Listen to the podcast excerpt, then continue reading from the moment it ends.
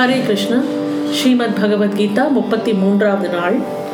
சாங்கிய யோகத்தோட ரீகேப் செஷனில் மூன்றாவது நாள் இது. நேற்றுக்கு நம்ம என்ன பார்த்தோம்னா பகவான் சொல்லிக்கொண்டே வரும்போது அர்ஜுனன் நடுவில் ஒரு கேள்வி கேட்கிறார். அர்ஜுனன் கேட்கிறார் கேசவா சமாதியில் நிலை பெற்று பரமாத்மாவை அடைந்த ஸ்திர புத்தி உள்ளவனின் இலக்கணம் என்ன? இந்த ஸ்திர புத்தி உள்ள புருஷன் எப்படி பேசுவான் எப்படி உட்கார்ந்திருப்பான் எப்படி நடப்பான் என்றெல்லாம் கேட்கிறார். அதுக்கு பகவான் பதில் சொல்கிறார். அர்ஜுனா எப்பொழுது இந்த மனிதன் மனதில் உள்ள எல்லா ஆசைகளையும் அறவே துறக்கிறானோ மேலும் ஆத்மாவினால் ஆத்மாவிடமே ஆனந்தமாக இருக்கிறானோ அப்பொழுது அவன் ஸ்திதப்பிரக்யன் என்று கூறப்படுகிறான். இந்த ஆத்மாவினால் ஆத்மாவிடமே ஆனந்தமாக இருப்பது என்பது ரொம்ப ஒரு profound statement this can happen only when we look inwards நம்ம எப்பவுமே வெளிப்பக்கமாக பார்த்துட்டே இருக்கோம். நம்ம உள்பக்கமாக பார்க்குறோம். நம்மளோட ஆத்மா நம்ம உடம்புக்குள்ள இருக்கிற ஆத்மாவோட when we communicate with our own conscience நம்ம கான்ஷியன்ஸ்னால் நம்ம ஆத்மான்னு நினச்சிட்டோம்னா அதோட நமக்கு எப்போ கம்யூனிகேட் பண்ண ஆரம்பிக்கிறோமோ அப்போ தான் நம்மளுக்கு இந்த செல்ஃப் ரியலைசேஷன் ப்ராசஸ்ங்கிறது ஸ்டார்ட் ஆகும். பகவான் சொல்கிறார் துன்பங்கள் நேர்கையில் எவனுடைய மனம் கலங்குவது இல்லையோ சுகங்களை அடையும் போது அவற்றில் சிறிது கூட ஆசை கொள்வதில்லையோ எவனுக்கு விருப்பு பயம் கோபம் ஆகிய இவை மூன்றும் அற்றுப்போயினவோ அத்தகை முனிவன் ஸ்திதப்பிரக்யன் என்று கூறப்படுகிறான். விருப்பு பயம் கோபம் இது மூணுமே முக்கியமான பாயிண்ட்டு விருப்புங்கிறது ஒரு பொருள் மேலே ஆசை வைக்கும்போது விருப்பு வரும். அதை அடையும் போது நம்மளுக்கு என்ன முயற்சி நம்ம எடுக்கிறோமோ அது நடக்குமா நடக்காதா அப்படிங்கும்போது ஒரு பயம் வரும். அது நம்மளால் அடைய முடியாதது அப்படிங்கும்போது கோபம் வரும். ஆக இந்த விருப்பு பயம் கோபம் இது மூன்றையுமே நாம் துறக்க வேண்டும். அடுத்தது எவன் ஒருவன் அனைத்திலும் பாசம் வைக்காமல் அந்தந்த நல்லது அல்லது கெட்ட பொருளை அடைந்து மகிழ்வது இல்லையோ வெறுப்பதும் இல்லையோ அவனுடைய புத்திங்கிறது ஸ்திரமாகிறது. ஒரு சந்தோஷமான தருணத்தில் ஓவரா சந்தோஷப்படுவதும் ஒரு துக்கமான தருணத்தில் ஓவராக துக்கப்படுவதும் ரெண்டுமே வேண்டாங்கிறார். ஒரு சமநிலையான மனசு அதாவது கண்டதே காட்சி கொண்டதே கோலம்னு தான் நம்ம வாழ்க்கை போயின்னு இருக்கு ஒரே அடியாக ஒர்க் பண்ண வேண்டியது இல்லை ஒரே அடியாக என்ஜாய் பண்ண வேண்டியது. அந்த மாதிரி ஒரு we are on two extremes அது இல்லாமல் ஒரு பேலன்ஸ் எதுக்கு அதாவது எதுக்குமே ஒரு ஓவரான ரியாக்ஷன் கொடுக்காம எதையுமே trying to see things as it is in a realistic way அதுதான் நம்மளுக்கு மனசில் ஒரு பேலன்ஸை கொடுக்கும். அதை தான் பகவான் இங்கே சொல்கிறார். எப்படி ஒரு ஆமை எல்லா பக்கங்களில் இருந்தும் தனது உறுப்புகளை உள்ளிழுத்து கொள்வது போல எப்போது இந்த மனிதன் புலனுகர்ச்சிக்கான பொருட்களில் இருந்து புலன்களை முற்றிலும் இழுத்து கொள்கிறானோ அப்பொழுது அவனுடைய புத்தி ஸ்திரமானது என்று புரிந்து கொள்ள வேண்டும். புலன்களின் மூலம் போகப் பொருட்களை ஏற்றுக்கொள்ளாத மனிதனுடைய புலனுகர் பொருட்கள் மட்டுமே விலகுகின்றன. ஆனால் அவற்றில் தங்கியுள்ள பற்று என்பது விலகுவதில்லை. இதுக்கு தான் ஒரு உதாரணமும் பார்த்தோம். ஒருத்தர் விரதம் இருக்கிறார். அந்த விரதம் இருக்கும்போது அவர் சாப்பாட்டை சாப்பிடாமல் இருப்பார். ஆனால் சாப்பாட்டில் மேலே அவருக்கு இருக்கிற பற்று ஒன்றும் குறையவில்லை. அடுத்த நாள் அந்த பற்றோடு அவர் சாப்பிட தான் போகிறார். அதுதான். இந்த ஸ்தித பிரஜனுக்கோ பரமாத்மாவை தரிசித்த பிறகு அந்த பற்றும் விலகி விடுகிறது என்று பகவான் சொல்கிறார். அர்ஜுனா அர்ஜுனா பற்று அழியாததால் கலக்குபவையான புலன்கள் முயற்சி உள்ள புத்திசாலியான மனிதனின் மனதை கூட பலவந்தமாக இழுத்து சென்று விடுகின்றன.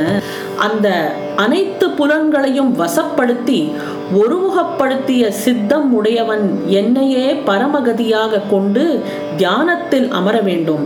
ஏனெனில் எவனுடைய புலன்கள் வசப்பட்டு இருக்கின்றனவோ அவனுடைய புத்தி என்பதுதான் ஸ்திரமாகிறது. ஆக மனதை எப்படி ஒருமுகப்படுத்த வேண்டும் என்பதற்கு பகவான் சொல்லும் டேட் ஒரு யுக்தி என்னவென்றால் என்னை நீ அதாவது பகவானை தியானம் செய்ய வேண்டும். அந்த தியானத்தில் ஈடுபடப்பட நம்மளோட மனது என்பது ஒருமுகப்படும். ஒருமுகப்பட்ட மனதில் கொஞ்சம் கொஞ்சமாக இந்த ஆசைகள் எல்லாம் குறையும். எதையுமே ஒரு பேலன்ஸ்டாக ஒரு சமப்போக்காக பார்க்குற ஒரு மனப்பான்மை உண்டாகும். எத்தனை பேர் பார்த்துருப்பீங்கன்னு தெரியல. கிருஷ்ணாவோட ஒரு மெடிடேட்டிவ் பாஸ்டரில் இருக்கிற ஒரு படம் ஒன்று இருக்குது அது எனக்கு கிடச்சிதுன்னா நான் குரூப்பில் போடுறேன். அதில் வந்து பகவான் தியானத்தில் உட்கார்ந்துருப்பார். அந்த தியானத்தில் உட்கார்ந்து இருக்கிற அந்த ஃபோட்டோ அதை நினைத்து கொண்டே நாம் தியானம் செய்யலாம். அது வந்து அவ்வளோ ஒரு கேப்டிவேட்டிங்காக இருக்கும் அந்த ஃபோட்டோ அதாவது பகவான் உன் கவனத்தை என்னிடம் திருப்பினாலே ஒழிய உனக்கு பாக்கி மேலே பாக்கி விஷயங்களில் மேலே இருக்கிற கவனம் குறையாது. ஒருமுகப்படுத்துறதுக்கான ஒரே வழி மனதை என் பக்கம் திருப்பு என்பதை தான் சொல்கிறார். புலனுகர் பொருட்களை சிந்தித்துக் கொண்டிருக்கிற மனிதனுக்கு அவ்விஷயங்களில் பற்று ஏற்படுகிறது. பற்றுதலில் இருந்து ஆசை உண்டாகிறது. ஆசையிலிருந்து ஆசைக்கு இடையூறு வருவதனால் கோபம் உண்டாகிறது. கோபத்தினால் மிகுந்த அறிவின்மை ஏற்படும். அறிவின்மையால் நினைவு தடுமாறும். நினைவு தடுமாறுவதனால் புத்தி அதாவது விவேகத்தின் அழிவு உண்டாகிறது. விவேகம் அழிவதனால் மனிதன் தன் நிலையிலிருந்து வீழ்ச்சி அடைகிறான் ஆனால் தன்வசப்பட்ட மனதுடைய சாதகன் விருப்பு வெறுப்புகளினின்றி தன்னால் வசப்படுத்தப்பட்ட புலன்கள் மூலம் போக விஷயங்களில் சஞ்சரித்து கொண்டே உள்ள தெளிவை அடைகிறான். உள்ளத்தெளிவு ஏற்பட்டுவிட்டால் இவனுடைய எல்லா துக்கங்களுக்கும் அழிவு ஏற்பட்டுவிடும். தெளிவடைந்த மனமுள்ள கர்மயோகியின் புத்தி விரைவிலேயே எல்லா விஷயங்களிலிருந்தும் விலகி பரமாத்மா ஒன்றிலேயே நன்கு ஸ்திரமாகிறது. மனதையும் புலன்களையும் வெற்றி கொள்ளாதவனுக்கு நிச்சயமான புத்தி இருக்காது. உறுதியான புத்தி அற்றவனுக்கு மனதில் பாவனையும் தோன்றாது. அவ்வாறே பாவனையற்றவனுக்கும் அமைதி கிடைக்காது. அமைதியற்றவனுக்கு சுகம் ஏது? என்று பகவான் கேட்கிறார். இந்த காலத்தில் பல இடத்தில் நாம் பார்க்கும் விஷயம் என்னென்றால் இந்த அமைதியற்ற நிலை. மனசில் யாருக்குமே அமைதியே இல்லை. Everybody is running after peace of mind எல்லார்கிட்டேயும் நிறைய பணம் இருக்குது புகழ் இருக்குது பதவி இருக்குது எல்லாம் இருக்குது ஆனால் பீஸ் ஆஃப் மைண்டுங்கிறது யாருக்கிட்டேயுமே இல்லை. அந்த பீஸ் ஆஃப் மைண்டை அடைவதற்கான வழியை தான் நாமும் தேடிக்கொண்டிருக்கிறோம் ஏனெனில் நீரில் போய்கொண்டிருக்கும் ஓடத்தை காற்று அடித்து கொண்டு போவது போல போகங்களில் சஞ்சரிக்கின்ற புலன்களில் எந்த ஒரு புலனுடன் மனம் ஒட்டி இருக்கிறதோ அந்த ஒரே புலன் மனம் வசப்படாத இந்த மனிதனின் புத்தியை கவர்ந்து செல்கிறது. ஆக நீண்ட புஜம் கொண்ட உடையவனே அர்ஜுனா எந்த மனிதனுடைய புலன்கள் புலன்களுக்குரிய போகப் பொருட்களிலிருந்து எல்லா விதங்களிலும் மீட்கப்பட்டு விட்டனவோ அவனுடைய புத்தி என்பது ஸ்திரமாகிறது. அனைத்து உயிரினங்களுக்கும் எது இரவு போல் இருக்கிறதோ அந்த நித்தியமான ஞான வடிவமான பரமானந்தத்தை அடைவதில் சித்தப்பிரஜனாக யோகி அந்த பொழுதில் அவன் விழித்திருக்கிறான். மேலும் எதில் அழியும் தன்மையுடைய உலகியல் இன்பங்களை அடைவதில் அனைத்து உயிரினங்களும் விழித்திருக்கின்றனவோ பரமாத்மாவின் தத்துவத்தை உணர்கின்ற முனிவருக்கு அது இரவு போல ஆகிறது. ஆக ஸ்தித பிரஜனாக ஒருத்தர் மாறிக்கொண்டு வரும்போது his choices will start differing உலகத்தில் இருக்கிற சராசரியான மக்கள் பார்த்தீங்கன்னா they are after materialistic things materialistic comforts அடுத்தவங்களுக்கு காமிக்கிறதுக்காக இது வேணும். அடுத்தவங்களுக்காகவே வாழ்ந்துட்டு இருக்கோம் நாலு பேர் என்ன சொல்லுவாங்க? நாலு பேருக்காக நான் இதை அடைய வேண்டும். They want to prove to others ஆனால் இந்த மாதிரியான ஒரு ஒரு மனநிலையில் ஒரு ஸ்தித பிரஜன் இருக்க மாட்டான். அவனோட சாய்ஸஸ் வில் ஸ்டார்ட் டிஃபரிங் எதெல்லாம் அடுத்தவங்களுக்கு பகலாக தெரிகிறதோ அதெல்லாம் இவனுக்கு இரவாக தெரியும். எதெல்லாம் அடுத்தவங்களுக்கு இரவாக தெரிகிறதோ அது இவனுக்கு பகலாக தெரியும். இந்த பகல் இரவுன்னு சொல்றதுங்கிறது it is a matter of choice இந்த கரெக்டான சாய்ஸை பண்ணுறதுக்கு தான் நம்மளுக்கு நிறைய ஆத்ம பலம் தேவைப்படும்.